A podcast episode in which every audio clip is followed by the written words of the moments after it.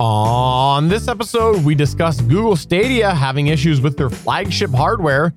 There's a rumor of a brand new Rockstar game, and SP's pre ordering a Cybertruck.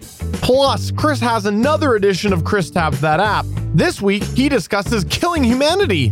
This and more in this week's show. I'm Chris from Play Comics, a show where we look at video games based on comic properties and how well they stick to that source material, a part of the Gonna Geek Network, just like the show you're checking out now. Shows on the network are individually owned, and opinions expressed may not reflect others.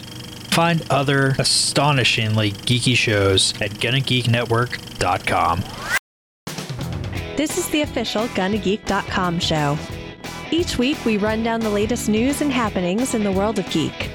These are your hosts for the show Steven, Chris, and SP.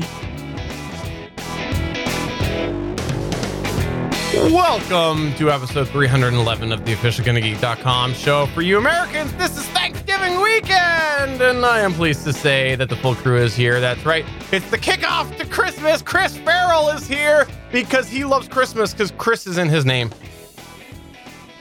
Christmas season does not start until after Thanksgiving. Put your Christmas decorations away, folks.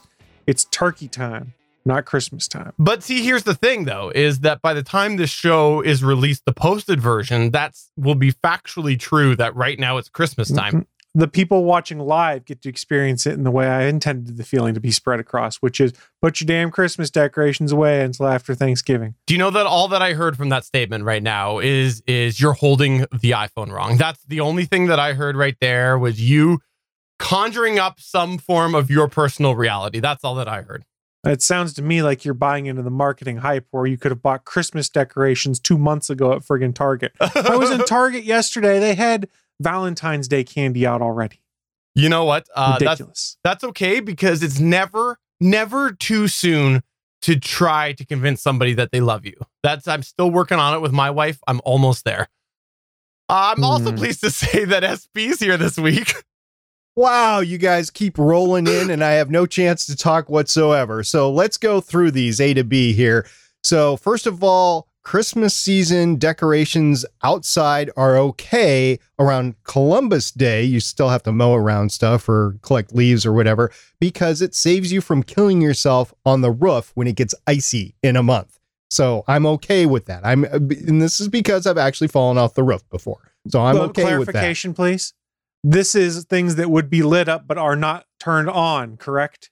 Or are we Well, talking I mean, you have like to you have to turn them on just to make sure that they work, but you don't turn mm. them on every night. so this is not you putting like your your reindeer up on the roof that are like replicas, not necessarily illuminated things.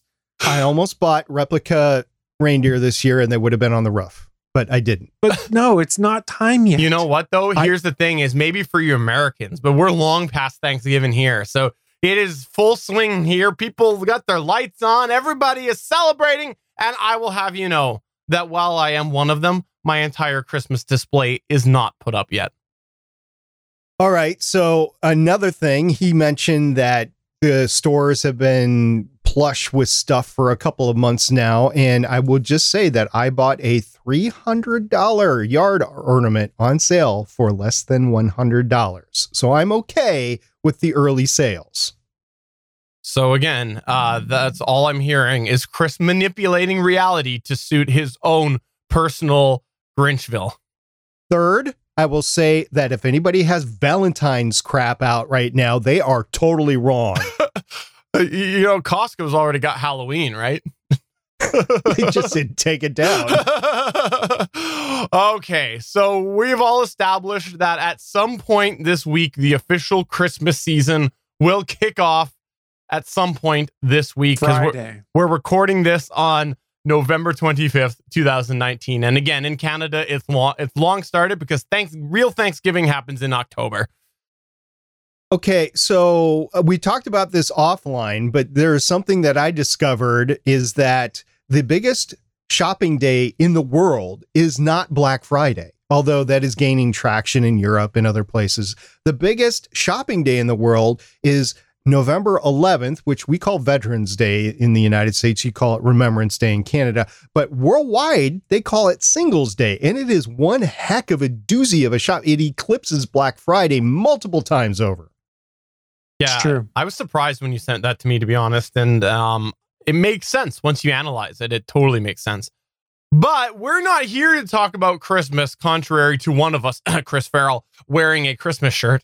Uh, we are here to This talk not a about Christmas uh, shirt. about, about It's not I- I- Christmas I don't shirt. Chris, I mean, Chris is the one. even the kinda- red. Well, it's it, it's maroon, so he's wearing a University of Minnesota Golden Gopher shirt. Fair enough. Okay, I stand corrected. Mm-hmm. You can't I'm gonna go Chris. change You my got to pick. shirt. I'll be right yeah, back. you got to pick one or the other. but I'm just gonna take my shirt off. It'll be better that way. we we are here to talk geeky stuff. And SP was away last week. SP, you were away last week, and we had a chance to talk about a couple of interesting geeky items that we might come back to a little bit later as we talked about your news point. But I did want to mention right now that uh, SP a couple weeks ago, I had blindly tossed it to you to talk about a certain space news point, and I want to come here and apologize for blind tossing to you because usually you got all the information on there and it was very very blind of me to do that so i apologize sp Wow, Chris, have we ever received a blind tossed apology before? this isn't real. This is because someone somewhere got mad at Steven and it wasn't one of us. Mm-mm. And he he's did your wife watch and get mad at your blind tossing? Is that what happened? She's like, blind toss Papa, you gotta stop this.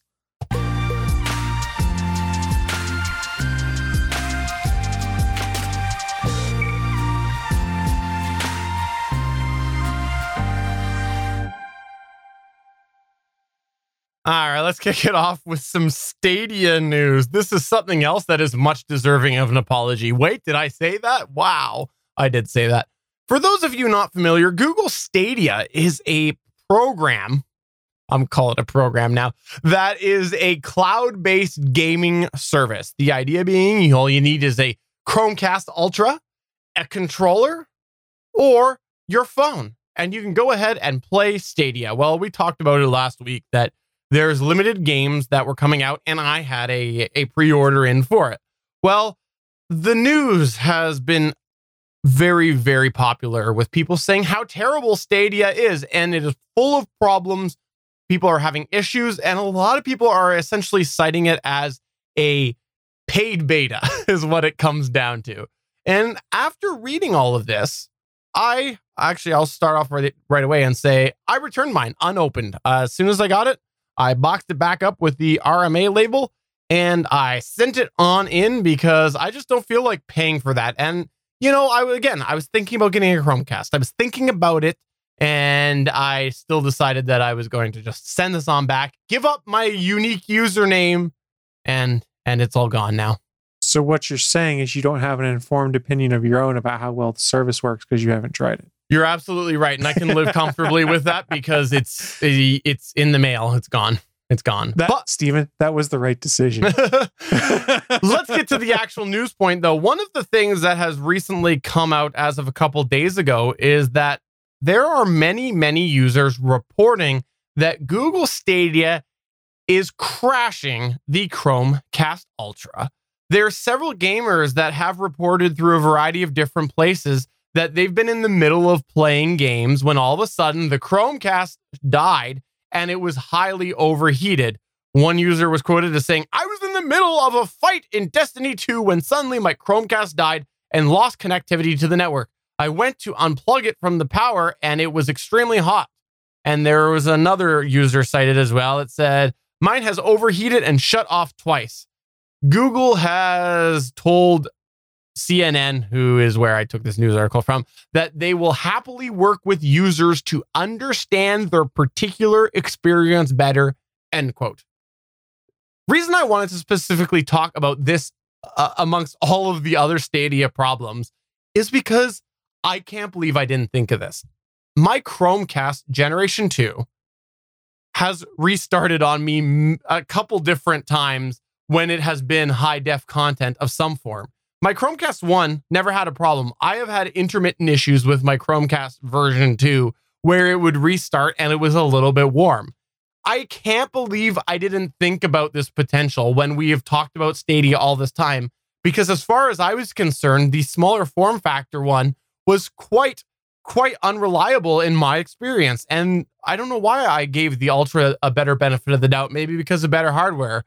I hope they can get this fixed, but if the Chromecast Ultra is their flagship piece of hardware to use on a television and it is actually crashing for some users, this is not a good situation. And I'm not surprised because one of the things when I was still thinking about keeping the Stadia was I was looking forward to seeing how high I could make my bandwidth go because of how much data apparently comes through some of these Stadia games. And Or that's a lot of does it? It's a lot of a lot of data uh, coming through uh Chromecast. So anyways, I'm very interested to see Chris now that we've had a week come and go and there's been lots of reviews out there. Uh, what's your thoughts on this crashing issue and some of the other things? It's just one of many issues that we presumably have with it. Uh, I think I can't remember if I touched on it here or somewhere else, but a lot of things that were promised for Stadia at launch we're not necessarily getting, and there's some question as whether we're actually getting 4K visuals. Because remember, one of their promises had been, "Hey, we're going to have native 4K on everything," and some of the reviewers started taking Destiny 2, which was the free game that launched with Stadia, and comparing what they're seeing via Stadia to what you'd see on a PS4 and Xbox One X, and it was stunningly different and not necessarily in Stadia's favor. So it seems like uh, Digital Foundry did some reviews. They said it was getting somewhere between 1080p to 1440p rendering that they're getting out of it, not necessarily the 4K that was promised. I don't think we're there yet. The technology is promising. There's a lot of cool stuff that's being done with it. It's just not ready for what was promised. And I think had Google better sold what they are going to deliver at launch versus what they want to have as an end state, it would be less disappointing. But to say that you're paying to be part of a beta, I think you're pretty much on the right path there. It doesn't seem like it's fully polished and ready. And honestly, I, I will fully uh, disclaim right here I have not played anything on Stadia yet. I did not pre order it, I didn't play it, but I've been reading a lot of content, been watching some different reviews on YouTube, and I have used Project xCloud for Microsoft. xCloud seems like the better experience so far. Now, that's not to say they're completely equivalent. xCloud's not trying to render 4K on my TV or my computer. It's pushing 1080p or slightly higher to my cell phone letting me play. But it seems like it's been a better experience. And maybe, just maybe, Microsoft's kind of ahead here when it comes to the cloud gaming. And remember, Sony's been doing it with PlayStation now. So it's not new, not novel for my, for Google, rather. It's just they're a big name and everyone expected a lot out of them. And I think the real review of Stadia comes six months from now to see what they do with it after launch and to see how it recovers and how people continue playing with it. That's exactly why I sent it back because like I really feel like they launched with a inferior product that doesn't give people a lot of reason to like what they bought uh be, because there's just not a lot of offering and so I personally wanted to send it back sealed because not that they really are going to see my individual order but in the grand scheme of things if they're getting a whole bunch of these returned sealed up then that goes to show that they they really missed the mark on the launch. And so I I personally want to wait and see. I'm not saying I won't own it eventually. Uh, to be honest, I also question whether the good founders deal is going to be that good. With the way it's launched, I can't help but think there's going to be an even better deal coming eventually because they're going to want to try to entice people if they want to keep this service going. You know, you're not wrong there. That would be a way to try and get people back in is be like, hey, we're doing this new uh, version 2.0 launch or whatever, where you can get the controller, uh, Chromecast Ultra, and five months of service or six months of service for say 60 bucks or something like that. That would be an interesting play. It would be a loss leader for sure, but it's Google. They could afford to lose a little money to try and get people back in and then buying things via Stadia. If you didn't know this, we stream the show live on Mondays at 8:45 p.m. Eastern at www.geeks.live, where we have a live chat room. And in the live chat room, Albert Sims brings up an excellent point as well. He goes, with Google's track record, they will cancel it next year. So obviously you can't say for sure, but Google does have a history of canceling projects that failed. And unless they can entice people to come in, like this looks like a failure from the start. Like more so than all of those 3,000 social media sites that they've made over the years. So usually the Google graveyard rever- refers to software or digital things. This is literally graveyard hardware, which is going to end up right next to the ET cartridges in New Mexico. You know, I was about to try to reach behind my backdrop and grab my Google Daydream, but it's behind a few other boxes. Mine's upstairs. so, so it's not the first time Google has had failure with hardware. Now, I would argue that Daydream launched a heck of a lot better than Stadia did. There was a lot of really favorable reviews when Daydream came out. So here's the silver lining to this cloud, though is if you bought the founders pack, you get a Chromecast Ultra. That's great. You can use that for a variety of other things, watching YouTube, Netflix, any other content. We've talked Chromecast ab nauseum on here, but the controller you get, from what I can tell, you can still use it as a controller on, say, your PC and other things like that. Just plug it in your computer like you would an Xbox controller, and you've got a USB controller to play games with. So even if the Stadia service were to die tomorrow, you've got a by all accounts, pretty good hardware. The hardware behind the Stadia controller is pretty good. Everyone's giving it really good reviews. Like, hey, this is a solid controller. I like it. So you have a controller and a Chromecast. Eh, not terrible for the price you had to pay. And you also have the $12 a month that you're paying for the Stadia service that went into the pits. Fair. I I just I really hope for more. I I honestly even though the early reviews were a little bit questionable when we talked about this last week. I was really hoping once it actually released that they there was a lot of reviewers that weren't giving it the benefit of the doubt, but there were so many just average Joes that were hating it too and having issues like this. So that's why I sent it back. Well, let, let's go back in time though, like six months ago when this was announced. And I'm not trying to be a Google apologist here, playing devil's advocate. A lot of what we talked about was saying a lot of these things sound really cool, we're not sure how many of things these things are going to be able to do right away, but if this is their vision of the future, it's a cool vision. So I still think we're at that point right now where we're trying to see what Google can do to get to the point of creating this gaming world they envisioned in Stadia. And they may never make it. I don't think that's the case. I honestly think what happened is they thought they'd be able to deliver most, if not all of that for launch, and they didn't. And instead of taking the black eye of pushing off the launch a little bit, they launched and took that black eye, and I'm not sure which one's worse. I still think there's an interesting premise here. Otherwise, you wouldn't see other companies like Sony and Microsoft exploring this and trying to see what they can do for cloud based gaming. And with the Google horsepower behind it, I think it still has a chance long term. I think they're going to have a bigger hill to surmount, though, because they've got to get over the distaste of the original launch. And there's a lot of people that are going to jump on everything that's wrong with this and proclaim that Stadia is dead on arrival. And I don't think that's the case. I just think it's not ready for what it was supposed to be. Okay, so SP, last thoughts on this because you have been the quieter one on this, but uh, you also, I know, are the one that games the most out of all of us. I'm probably the one that wants to game the most out of all of us, but probably games the least and I still have to get through games on the Xbox, Xbox 360, Xbox One. So yeah, I wasn't really into Stadia unless there was some mind blowing game that was going to be on there, which isn't.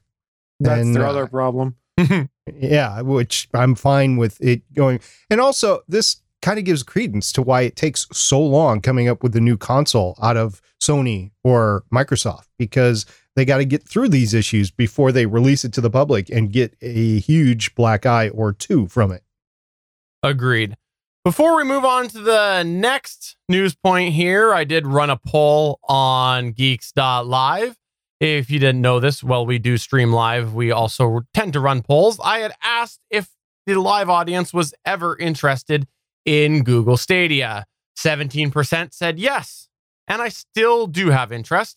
17% said yes, but not anymore. 67% said they never had any interest in Google Stadia. Moving on to the next news point here. What's going on out of Rockstar? Is this the Rockstar energy drink? Yes, of course. Rockstar Energy Drink. No, no, no. We're talking about Rockstar Games. For those of you that are familiar with some of their games, those would be, I don't know, Red Dead Redemption 1 and 2, the entire GTA series, Bully, a bunch of other things I'm not thinking of. Rockstar's kind of got a reputation of building giant world games that are fairly engrossing that give you a fairly good level of freedom to do what you want. Well, there are rumors floating around about what Rockstar's next game might be. And they just dropped Red Dead Redemption 2 most recently. A lot of people have been thinking, oh, GTA 6 they're working on, or finally a sequel to Bully because Bully came out in, I think, the mid 2000s. Pretty popular game, no sequel yet. Well, the rumor says no, they're not going back to the well for any of their original properties. They're going to build a whole new property, an open world game set in a medieval era. Interesting. According to this rumor, the source they received this information from has been correct about GTA Online and Red Dead Redemption 2 information in the past, so they're relatively confident that this source is both credible and trustworthy. The rumor alleges the open world medieval game will be released sometime in Q1 2021, or at least that's what Rockstar Games is currently aiming for. Now, let's be fair, Rockstar generally holds on to a game until they think it's ready, and when they release it, it's still buggy as all hell, but it's not as bad as it could have been. Just talk about some of the original GTA 5 PC issues. Supposedly, Rockstar is very close to making an announcement on when this game is going to come out. Now, we don't know a ton more. That's where it gets interesting. The details seem to dry up. The only other thing that's mentioned in this game is there's going to be an emphasis on swordsmanship in dueling, something that kind of makes sense if you're going to a medieval era for a game. So, it sounds fascinating and it's Rockstar. They kind of march to the beat of their own drum. I think it could be kind of interesting if they're pursuing something all new, something original. Like my wife loves Red Dead Redemption. I'm not a huge Western fan, but she loves that game. I love the GTA games because it's set in a more modern setting. And then there's just the ridiculous over the topness of the different heists you pull, stealing helicopters, blowing random things up, or just bebopping around the city being a fool. There's so many different things you can do. And if Rockstar does something like this in a medieval era, I'm intrigued. That being said, it's a rumor and it's on the internet. So let's take it with a massive grain of salt. Now, we don't personally know who this source is. The person who has met with them seems to vet them and say, oh, they know what they're talking about, but there's no guarantee they're right. It gets a little interesting because this is a rumor we keep seeing off and on is that Rockstar is going to pursue a game set in a medieval time frame. The real question is is there smoke where there's fire, or is this a case of one rumor is building off of another because they want to get internet famous for breaking the story? And Rockstar comes out and say six months and surprises with something that has nothing to do with this medieval game. As interesting as I think it would be, my guess is they're probably still leaning towards something like GTA 6 because that's the bigger moneymaker. There's not much risk there. But playing devil's advocate on my own argument, they just dropped Red Dead Redemption 2 and they're rolling in cash. So now is the chance to try and do something different with a medieval open world game. So cautious optimism as to where they're going with this. The question I have for you guys would you play a game with that Rockstar flavor to it set in medieval Europe we you're going around dueling and sword fighting people? Of course I would, because there is so much effort that these actors and actresses do as they rehearse the movement, as they get to know everything, as they make sure that the performance that they're going to set. Oh, sorry, you said that this was about the medieval times family dinner performances. That's what you said, right? It's a game about being an actor I for see that. where Is that he is that what you said? I see where I should have seen this coming. Oh, did I mishear you? Oh. How much is Medieval Times paying us for this for this plug? Because I want fifty percent of it. I don't know if I if I could take my power armor into this game, then yeah, sure, why not? I'll do it. It's got to be power armor. Power armor from like Halo. Is that what you're talking about? Yeah, that type of thing. It, it's not just exclusive to Halo, but yeah, powered armor. So you want? Oh, okay, this could be kind of cool then. If you did something medieval based, where you're a time traveler from the future trying to fix the timeline, and you kind of Yeah. have to blend in, but occasionally it's like, oh hell with this. Let me bust out the power armor and deal with these chumps. That'd be Think cool. Final Countdown, and you actually get to act on it. Sorry, I just had a song pop up in my head that I can't say or we'll get a takedown notice. I have no idea what you're talking I about. was I was referring to the film, The Final Countdown, which does have that song in it. But y- yeah, that I was referring to the film. Do do do do. What? What? Sorry. Wait, no, uh, no, no, nope, I nope, was nope, coughing. nope. It was a sneeze. It was a sneeze. okay, so I have to say, I can't answer whether or not I would play a game, but if Rockstar was going to make a game like this, I feel like it would have merit for thinking it'll be enjoyable because they they have it. Even though they got bugs and things like that, generally if they focus their efforts on something, it ends up being being an enjoyment in some level. And so I think that I could I could find something interesting. With that said, I'm with you. I think that this is BS. I think that I think they're working on GTA. That's my thoughts. See, I thought that at first, and then I started talking myself out of it as we were talking about it, just because of how much bank they've made off of Red Dead Redemption 2.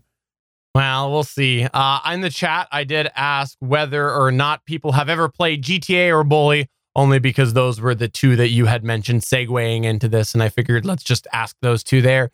And we had 20% say yes, GTA, 20% say yes, both, and 60% said neither.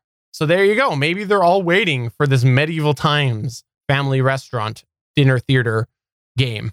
If we're not getting paid, don't plug them, Steven. they better at least give us complimentary seats next time we're there for the Gonna Geek uh, presidents and vice presidents meeting. We have it at medieval times every two years.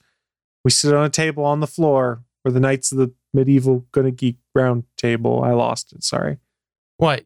One of their 10 locations, such as in Orlando? Yes. When we then go to Star Wars Galaxy's Edge and buy lightsabers and duel.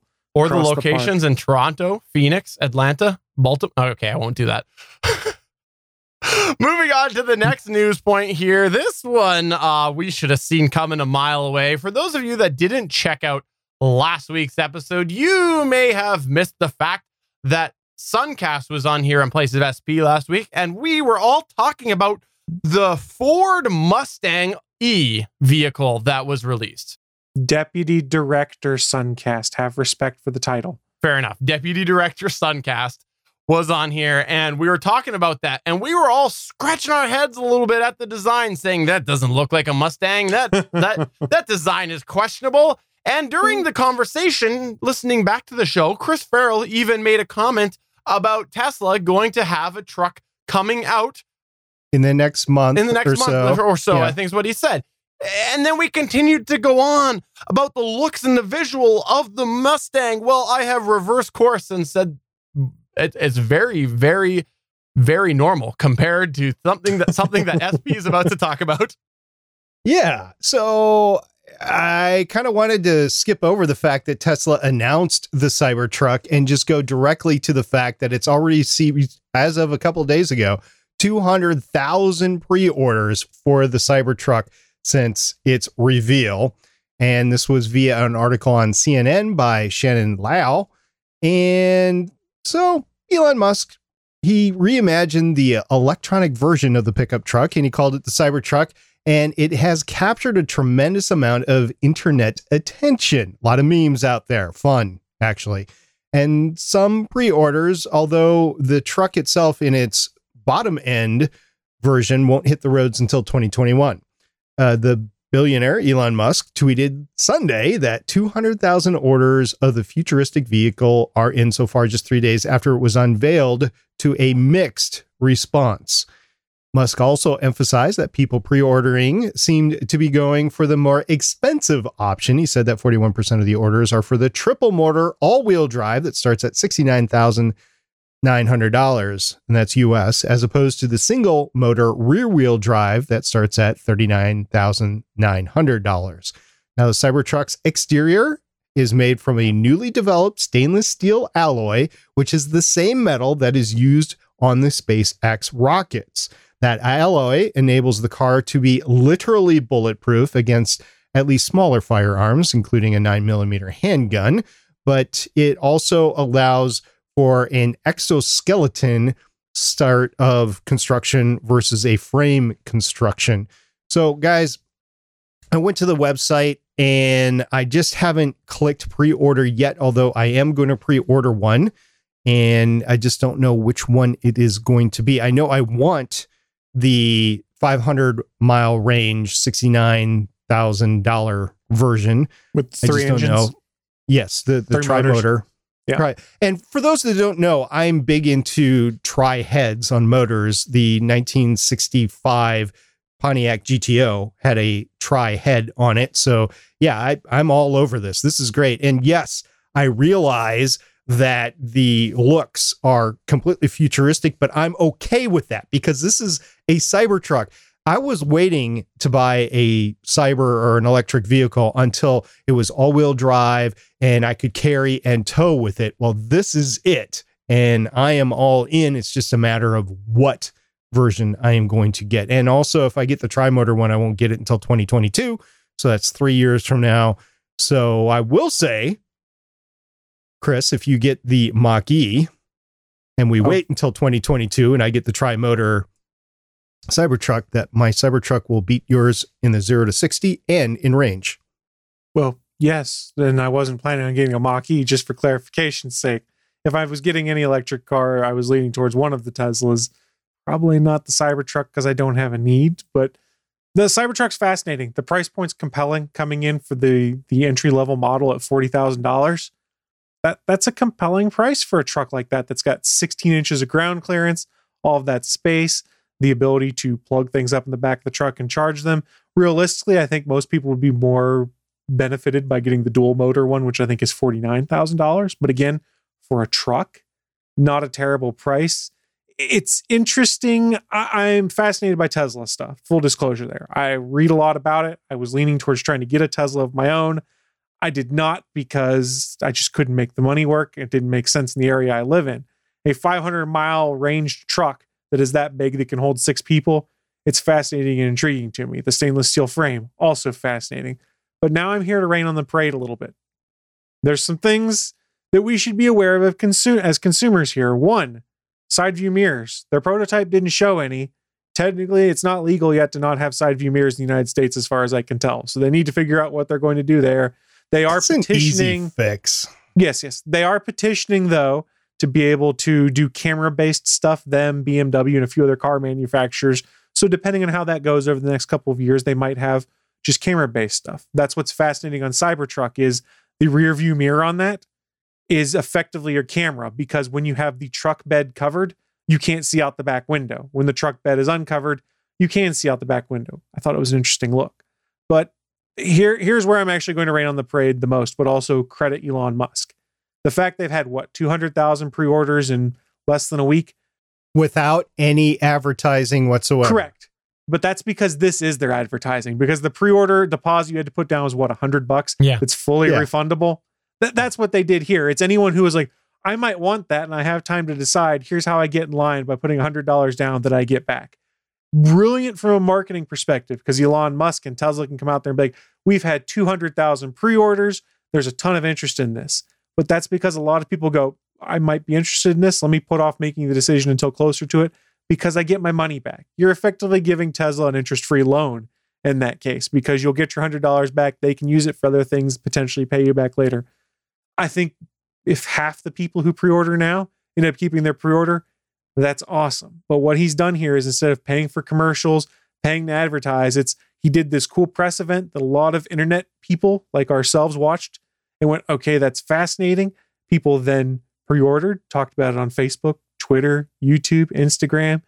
It went viral. Everyone started talking about it and it spread from there. So well done to them in that regard. But I hesitate to read too much into that 200,000 mark as being as significant as some people portray it.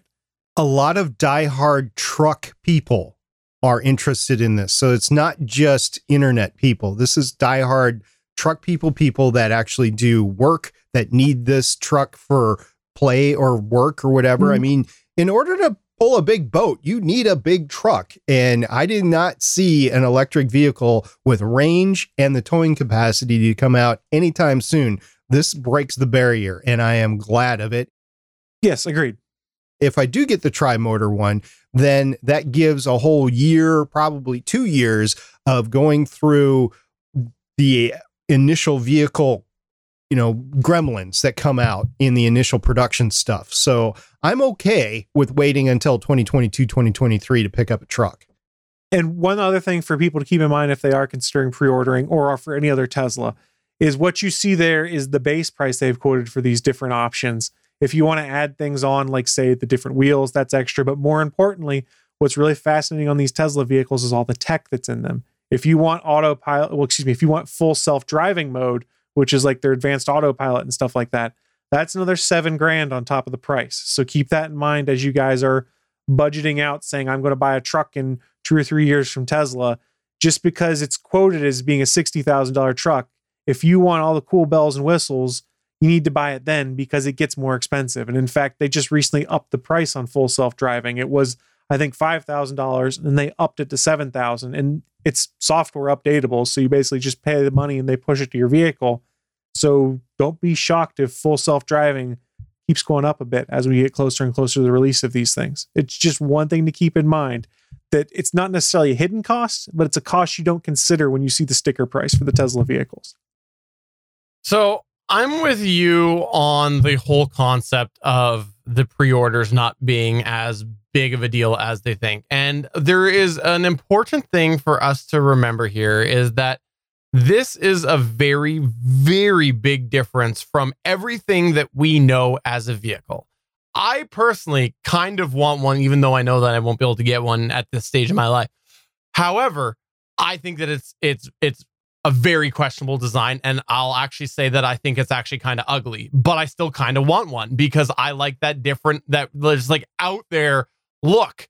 But objectively, I actually think like personally, I I don't know that I, I like the look, even though I want the look. The thing that we need to remember here is Ford announced earlier this year they are working on an electric F 150. And there is going to be a large portion of people that you, that SP is absolutely correct. They put in on this the $100 because they're truck people. They need a truck. They want a truck. They want an electric truck.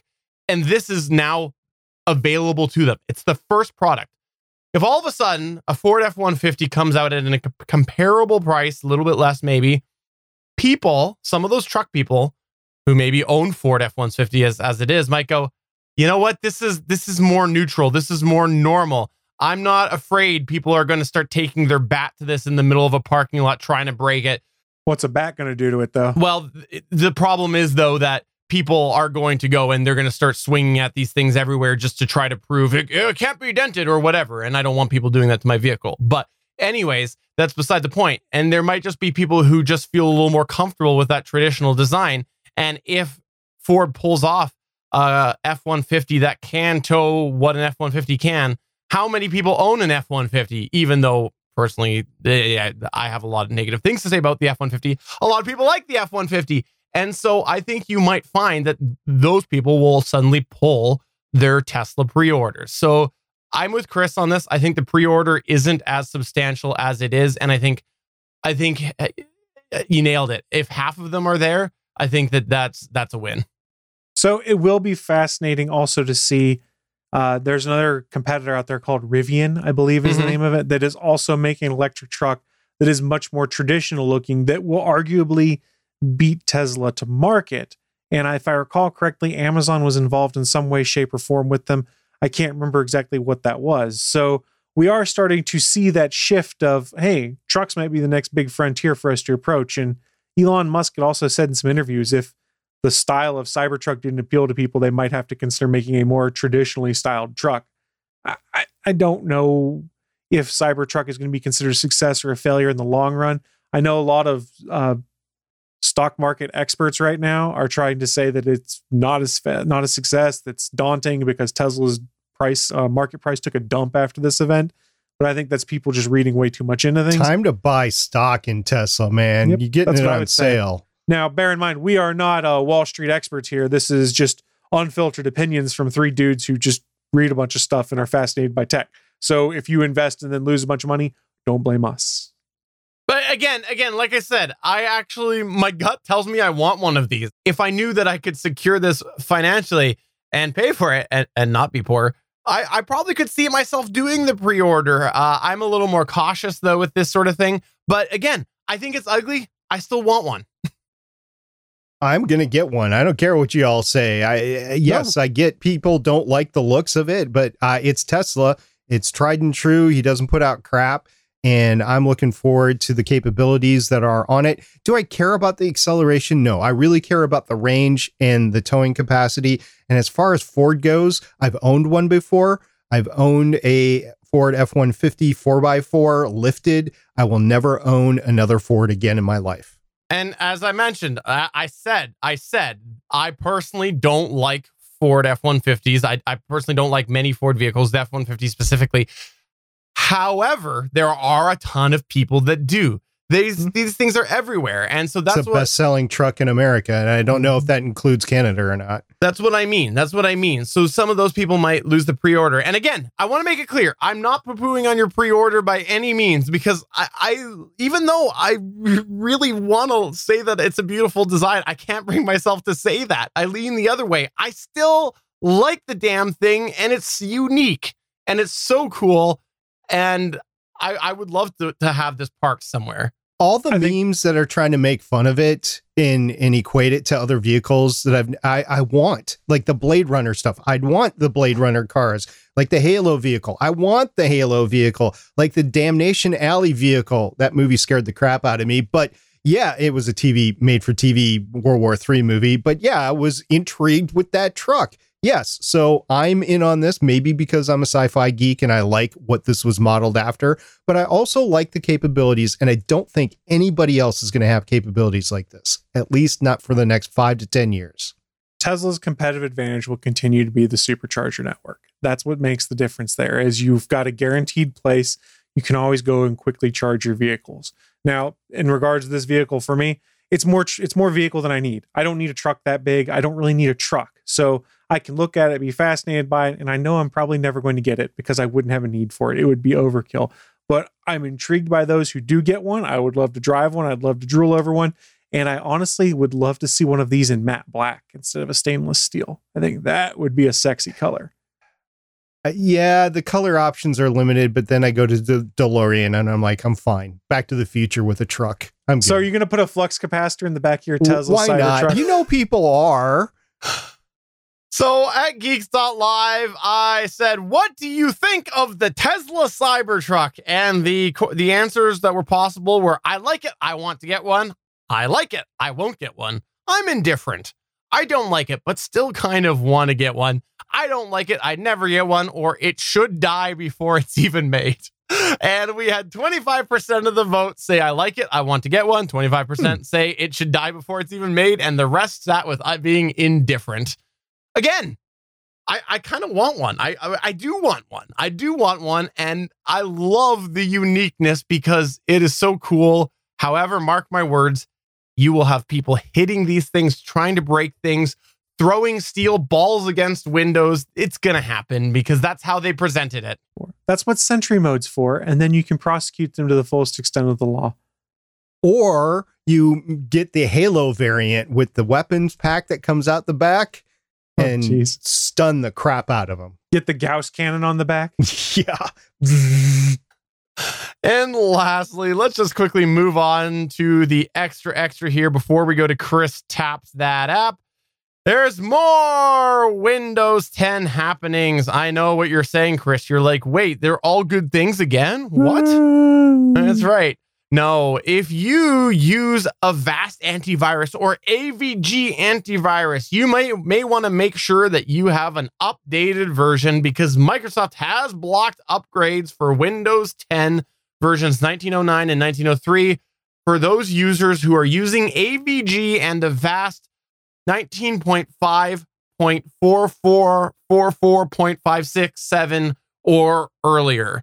Now, if you didn't know that, I think it was AVG was sold to Avast or, or the reverse a couple of years ago, but they have confirmed to safeguard, quote, you uh, the upgrade experience. They have put a hold on users who are using that version of AVG or Avast or earlier. So you want to make sure you've got that up to date because if you don't, you're not getting your Windows updates. And let's be honest, you probably want your Windows updates once they stop breaking your computer.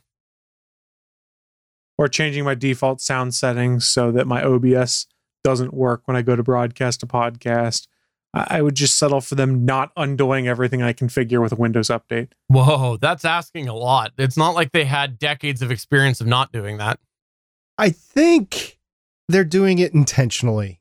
I, I think I, I think we can go get over the they don't give a crap or they just don't know what they're doing to now they are doing it intentionally because they hate the little creator out there, the independent creator, and they just want to make their lives miserable. That's what's going on here. Sure, I won't argue with that. Let's go ahead and move on to Chris taps that app. While you may know Chris loves phones, tablets, and other gadgets, did you know he's also a master tap dancer?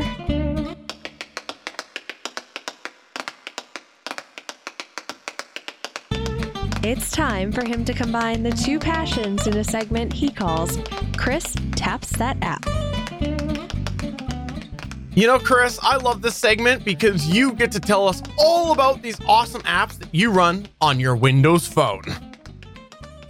That's right. I run them all on my Windows phone. But this week, we're going back and we're playing a fun game again. We're going to play a game where you get to destroy the world through genetic and germ warfare. Does that sound like fun to you guys? Do you want to help me destroy the world? Uh, you know that I am right there with you whenever you want to destroy the world virtually or in reality. I just watched Bird Box yesterday, so I'm all in. Yeah, see?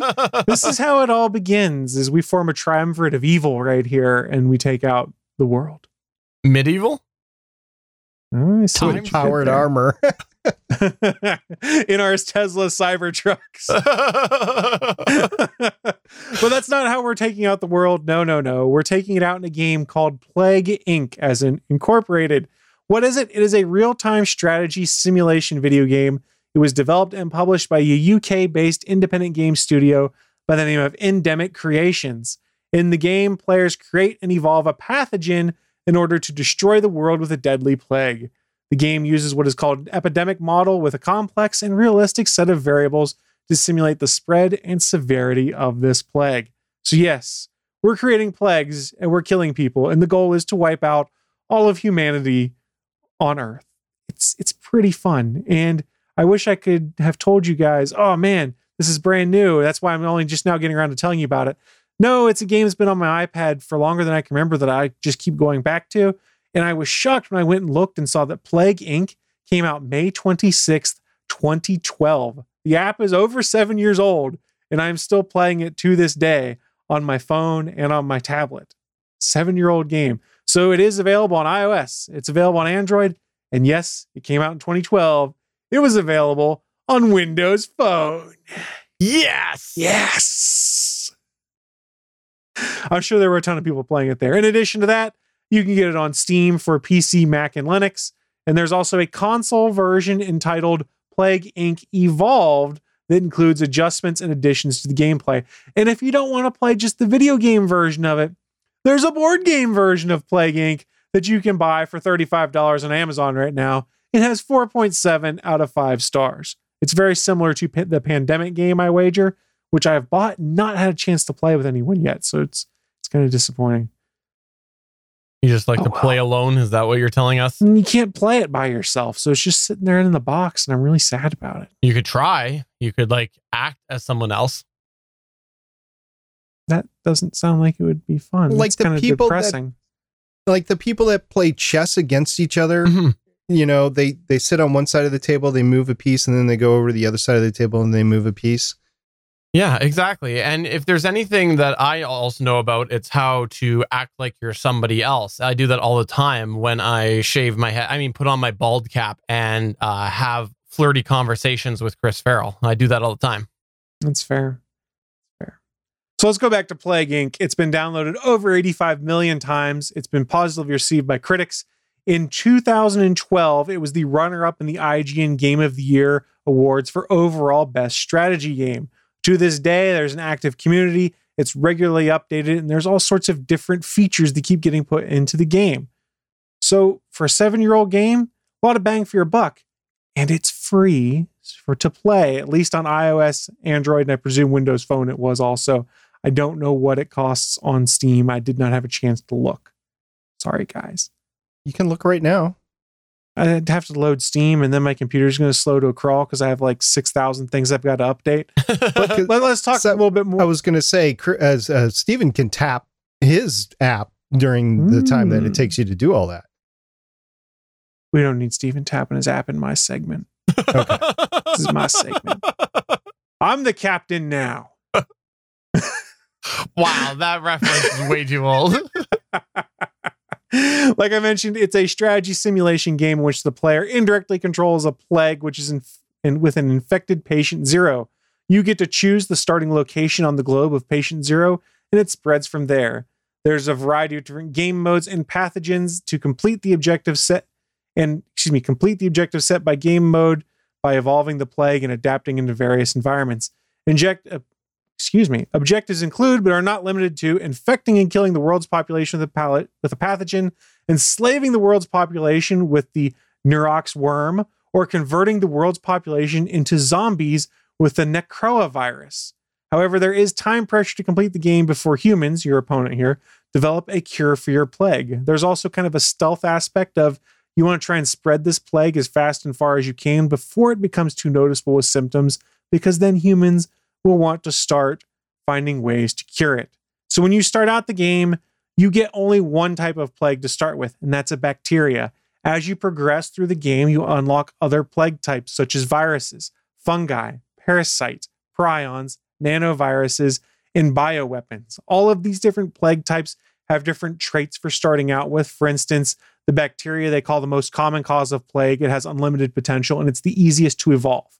As you progress through this game, you infect more and more humans, and that unlocks skill points for you to unlock new symptoms, for you to unlock new uh, robustness against environmental change, for you to unlock resistance to drugs, things like that. Everything costs points in this game. So you kind of have to make the decision early on do I try and make my plague as infectious as possible, or do I make it infectious and start killing people as soon as possible to try and drive up my kill count? There's a bit of a strategy element there. Bacteria is the easiest to play with because it's the most common. You start getting crazy when you get into things like fungus because then you have to try and figure out the best ways to transmit your virus because there's not a lot of great transmission vectors because it doesn't travel long distance. Parasites are especially fun because it keeps screwing with you in different ways to do it. Now, like I mentioned, all of these plague types you can unlock by playing the game and successfully defeating on the highest skill level humanity with each different plague. If you really want to get a chance at trying them all now, you can unlock the next plague on that list for 99 cents, so microtransaction. You can unlock all of your standard plagues for $2.99, or you can buy what is called a plague pack, which unlocks all the scenarios, standard plagues, and all of their expansion plagues, like that zombie virus and the brainwashing virus, for $15. So their business model here is we're going to give you a game you can play for free. You can unlock most of these viruses by playing for free, just investing your time. But if you enjoy the game and you want to try some of these other things, you can pay a one time fee and we'll unlock it for you. I don't find that to be a distasteful model there because you have plenty of opportunity to play the game yourself, decide whether this is something you enjoy, and then decide whether you want to make it easier on yourself to try these different viruses. You don't have to do it to experience the game in full. And in fact, a lot of these special viruses, like the vampire virus and things like that, you can click a little special tab on there and they'll give you like one or two free plays of it. So you can try it for yourself and then decide whether you'd want to spend the money to unlock one of those special scenarios. I thought that was a unique way to handle things. And I find a lot of microtransactions distasteful because they just seem like they're designed to gouge money out of you. Here, I don't think they've done that. I think they've done microtransactions to make it easier for you to advance if you're impatient and you don't have to do it. I guess that's the biggest thing that comes to mind for me. You don't have to do it. I like that a lot. So, gameplay in here, like I mentioned, it's all about infecting people and spreading your virus. You evolve new symptoms, you evolve resistances. Symptoms will help you spread the disease, but it can make it more noticeable. So, what do I mean by that? You could start out by making your disease have symptoms of a, a runny nose and sneezing, which seems fairly commonplace. Sneezing is a good way to help infect other people. You can then expand it on to things like nausea and vomiting, which are a bit more noticeable. People might go on start noticing more and more people vomiting. And eventually, as you rack up different abilities, they stack and then unlock different kinds of symptoms, such as things like pulmonary embolisms, comas, organ failures. Once you start doing that, it starts killing people and people start actively researching against your disease. So, if you're going to try it for yourself, my suggestion would be start out with a bunch of things to make it as infectious as possible, rather, with no lethality. Now, easier said than done, because as you start progressing in this game, especially if you're dealing with something like a bacteria, your bacteria can randomly evolve. And then you get a trait that you go, I didn't want that. Oh crap. And all of a sudden, this thing you've been making a stealth build all of a sudden has pulmonary embolisms associated with it because you've leveled up enough stuff in that column that that's the next skill set. And it randomly evolves. And you have to make a decision do I burn my skill points to unevolve that because it might cost me 12 DNA points to do that? Or do I just accept it and move on to another path? And this is just symptoms and transmission vectors. You also have to start accounting for things like drug resistances and start figuring out do I spend my skill points on making this more drug resistant? Do I spend skill points on making it harder for people to actively research against my disease? Do I spend do I spend skill points to put towards heat resistance or water resistance or cold resistance so I can help it spread in different environments? Eventually, you kind of have to make a decision of how am I going to primarily spread this virus? I like to do a lot of things where your pathways to spread are via water and uh, air. So if it gets on a boat, it travels to other countries and airlines with the air transmission. It's a lot of fun trying to figure out the right transmission vector and trying to figure out the right way to put your points towards it. And here's the kicker most of these transmission vectors you'd find to spread this have multiple level ups. So just because you level it up once doesn't mean it's going to be ultra effective. And as people start to research, your transmission vectors start to get shut down. So, say for instance, you build a pathogen that's highly infectious via water, well, they'll start closing down their shipping ports. So now you've got something highly infectious via water, but all the shipping ports are shut down around you. So your bug's not hmm. going to spread to anyone. So then do you burn some DNA points to evolve air transmission? Maybe, but once you do that, you might not have the points then to evolve to make it further infectious or to kill people off. It's kind of a balance of trying to figure out what the hell do I do here to try and spread this around? So it's got some really fun strategy elements to it. And what I will say also, they have a very good tutorial that walks you through the process of here's how you spend your points, here's how you collect DNA, here's the things you need to consider for how to transmit your virus or your pathogen, rather. It's a lot of fun, especially for a free game that is over seven years old. I've had a lot of fun with it. As I was doing my research for it, I didn't realize it was actually on PC. And I went, I might have to download this on Steam and give it a try and just see how different it is. The gameplay is pretty much the same between iOS and Android, although I will say if you're playing on your mobile phone, go into the settings and turn off the music and sound because you don't need them. It's something you can easily stealth play while you're waiting for a movie to start before the previews start or while you're waiting in line because you can easily play for five minutes, close the app, and come back and pick it up again because it will save your progress as you're going. So it's a good, I've got 10 minutes to kill and need something to do. Let me work on destroying humanity kind of game. I, I maybe really uh, do enjoy it. Boring meeting at work. I would never advocate that anyone play games during work. never. Ever. What if they work for a video game company? So you're saying this is market research then? That's right. So Albert in the chat room is saying I was halfway listening. Is there a vaccination element? If so, everyone else gets vaccinated. Does the game end? Humans work on developing a vaccine. So you're racing against the clock. As your pathogen becomes more noticeable, they start researching a cure and they will eventually start spreading a vaccine around the world. And then you're racing the spread of the vaccine to try and kill as many people as you can. You will not beat the game because you can't kill everyone, but you'll kill as many people as possible. And it'll give you a score based off how many people you kill, how quickly it's done, and how many people remain afterwards. So, yes, there is a vaccination element. You kind of have to judge how close they are to curing your disease. And there's a progress meter in the bottom right hand corner that shows just how close humanity is to solving your disease. And if they get close, you can spend some of your skill points to shuffle your disease a little bit, make it harder for people to research, or to stall out their research for a little bit. I've had some pretty close games where they were at about 90% on developing a cure until I finally hit that point where I could just start killing everyone off. It was close. I have three things to comment on this. Number number one, just three, just three. Just three. Number one, 16.99 Canadian in the Steam store for Plague Okay. Inc. Evolved. 16.99 Canadian. Number two, make up your mind. Are you killing humanity or saving humanity? Because the last time you did tap that tap that up, you were saving humanity. Now you're killing it. Make up Maybe your I'm mind. in a different mood depending on the day of the week. Maybe like Monday, Wednesday, Friday, I want to kill humanity, and Tuesday, Thursday, I want to save humanity. Why do you want to kill humanity on a Friday? That's party day. Depends on how bad work is on Friday. And the third thing that I want to say is this does actually sound like a lot of fun. Uh, being able to choose is it bacteria or virus or fungus? These are all things that you'll never find at a medieval times. These are all things that you'll never find there. So there are three movies in my lifetime, perhaps a fourth, that scared the crap out of me. There was The Day After, which scared the crap out of me because you know it was World War Three, a, a actual depiction of World War Three, and then the radiation sickness after that, and then Damnation Alley, pretty much the same thing, although they sugarcoated a little bit, and then there was maybe a Planet of the Apes movie, kind of the same thing, but I attribute that scariness to the fact that there were apes running around talking versus, you know, what had caused it. And then the last one was Contagion. That thing scared the crap out of me.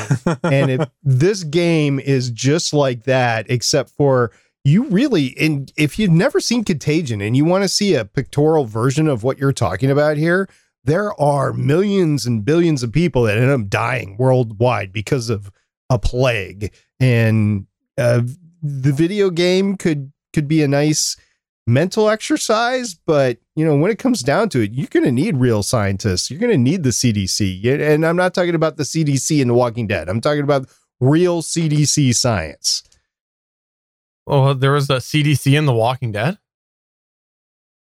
I don't. I don't remember this. Okay What? never What? mind What? Re- Was there? Yes, it was in season one. No, no, because I, uh, I I don't. What episode number was that? Finale, the final two episodes. Oh, wait, wait. No, no, because that's right. I don't remember that at all because it stopped. That season stopped right before that episode. That's, Oh, okay, that's fair. It did in my mental mind. So I just checked. It is fourteen ninety nine in the U.S. Steam store, although it is a free download with unlockables for mobile.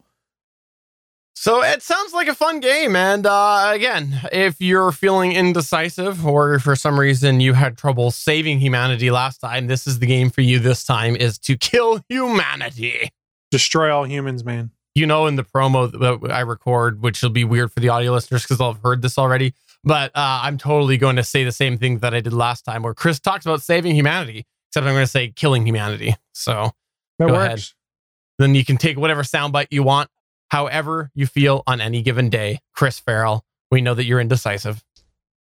except around fridays he wants to kill all humanity Wait, wait. Wasn't it Steven that was always sitting on the fence? Was the shtick on this show? How did he get transitioned to me? You're now Miss, Mr. Flippy Floppy. no that's totally you steven My flippy floppy's on the fate of humanity. So really, you kind of want me to flip flop on that. I'm sorry, he's Flippy Floppy because he started off wearing a Christmas shirt, then he switched it to a Minnesota shirt. I don't, he's Flippy Floppy. No, he had his choice whether to take, and he has not decided either. And the shirt is still on. So I'm just going to call it he's a Gopher fan now. Screw West Virginia. Whoa, whoa! You shut your heathen mouth I'm right not now. the one who's wearing a, a maroon shirt. I'm gonna go change shirts right now. Well, on that note, that's going to take us to the final episode that features Chris and SP on it because I don't think there's any coming back from that. I think they hate each other forever. So uh, one of them will probably be permanently gone next week after those those hateful words to each other. Uh, if you want to join us as the permanent third seat, don't know who it'll be with, please get in touch with us through any of the ways you can tweet us at Gonna Geek. You can come to GonnaGeek.com or check us out on our server at gonnageek.com slash discord. That is our gonna geek discord server.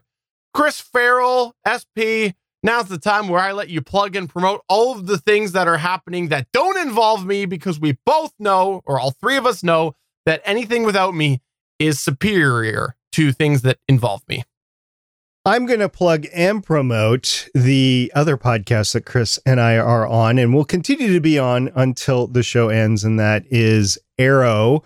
and the podcast is named Starling Tribune. We're running down the final episodes of Arrow. And oh, by the way, the big five episodes Crisis on Infinite Earths. We will be covering episode by episode as we go through the holidays. So we will have seen all of them, but we will take one hour at a time. There's five of them, three before the holidays, two after. We'll go one at a time through them. That'll be awesome. And then we will shut her down and just talk about the final episodes of Arrow and maybe a recap episode after that. But that's it. So, Starling Tribune, if you want to get your DC, CW geek on, Chris and I and Michelle will help you with that. Chris Farrell, is there anything that you would like to plug or promote? Friendly reminder we do stream a lot of content live over on Gonna Geek. If you want to watch other live content, you're probably on geeks.live right now. It's our live page. Scroll down to the bottom of the page. There is the calendar of all of our upcoming live events. Please drop back on by for one of the other shows and tell them that the guys from the Gonna Geek show sent you. And also, I just want to give a special shout out to my wonderful co hosts here, Chris and SP. We're rolling into the holiday season, and you know what that means? That means inconsistent schedules.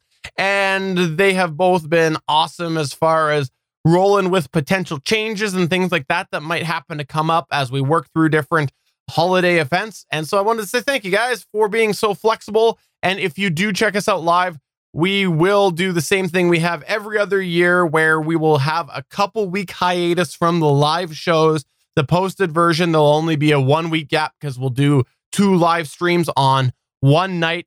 As it currently stands, it looks like we're shaping up for December the 16th to be that day that we have two live streams. As we lock it in, we will tweet it out, Facebook it, do all these other things, but we'll probably do one early, then do one at the regular time. But just keep your eyes on our social media. But thank you very much, Chris and SP, for being so flexible as we work through that and spend time apart from each other over the holiday season.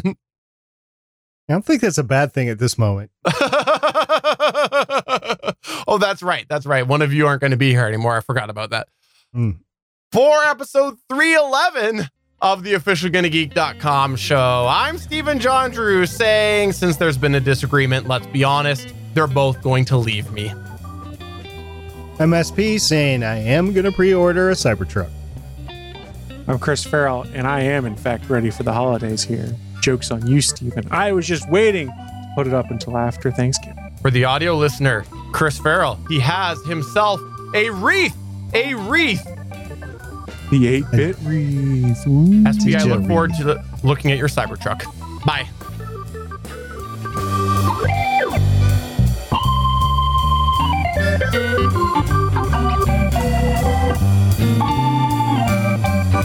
Thanks for checking out another episode of the official GonnaGeek.com show. If you like the show, please give us a five star review in Apple Podcasts or a thumbs up on YouTube. You can always join us for our live recording sessions, which stream Mondays at 8:45 p.m. Eastern at www.geeks.live. And remember, you can find our full back catalog at gonnageek.com forward slash show. If you're itching for more geeky content, check out other shows on GonnaGeekNetwork.com. Voice work was by Emily Prokop of the Story Behind podcast. That's it for this episode. We hope to see you back again next week.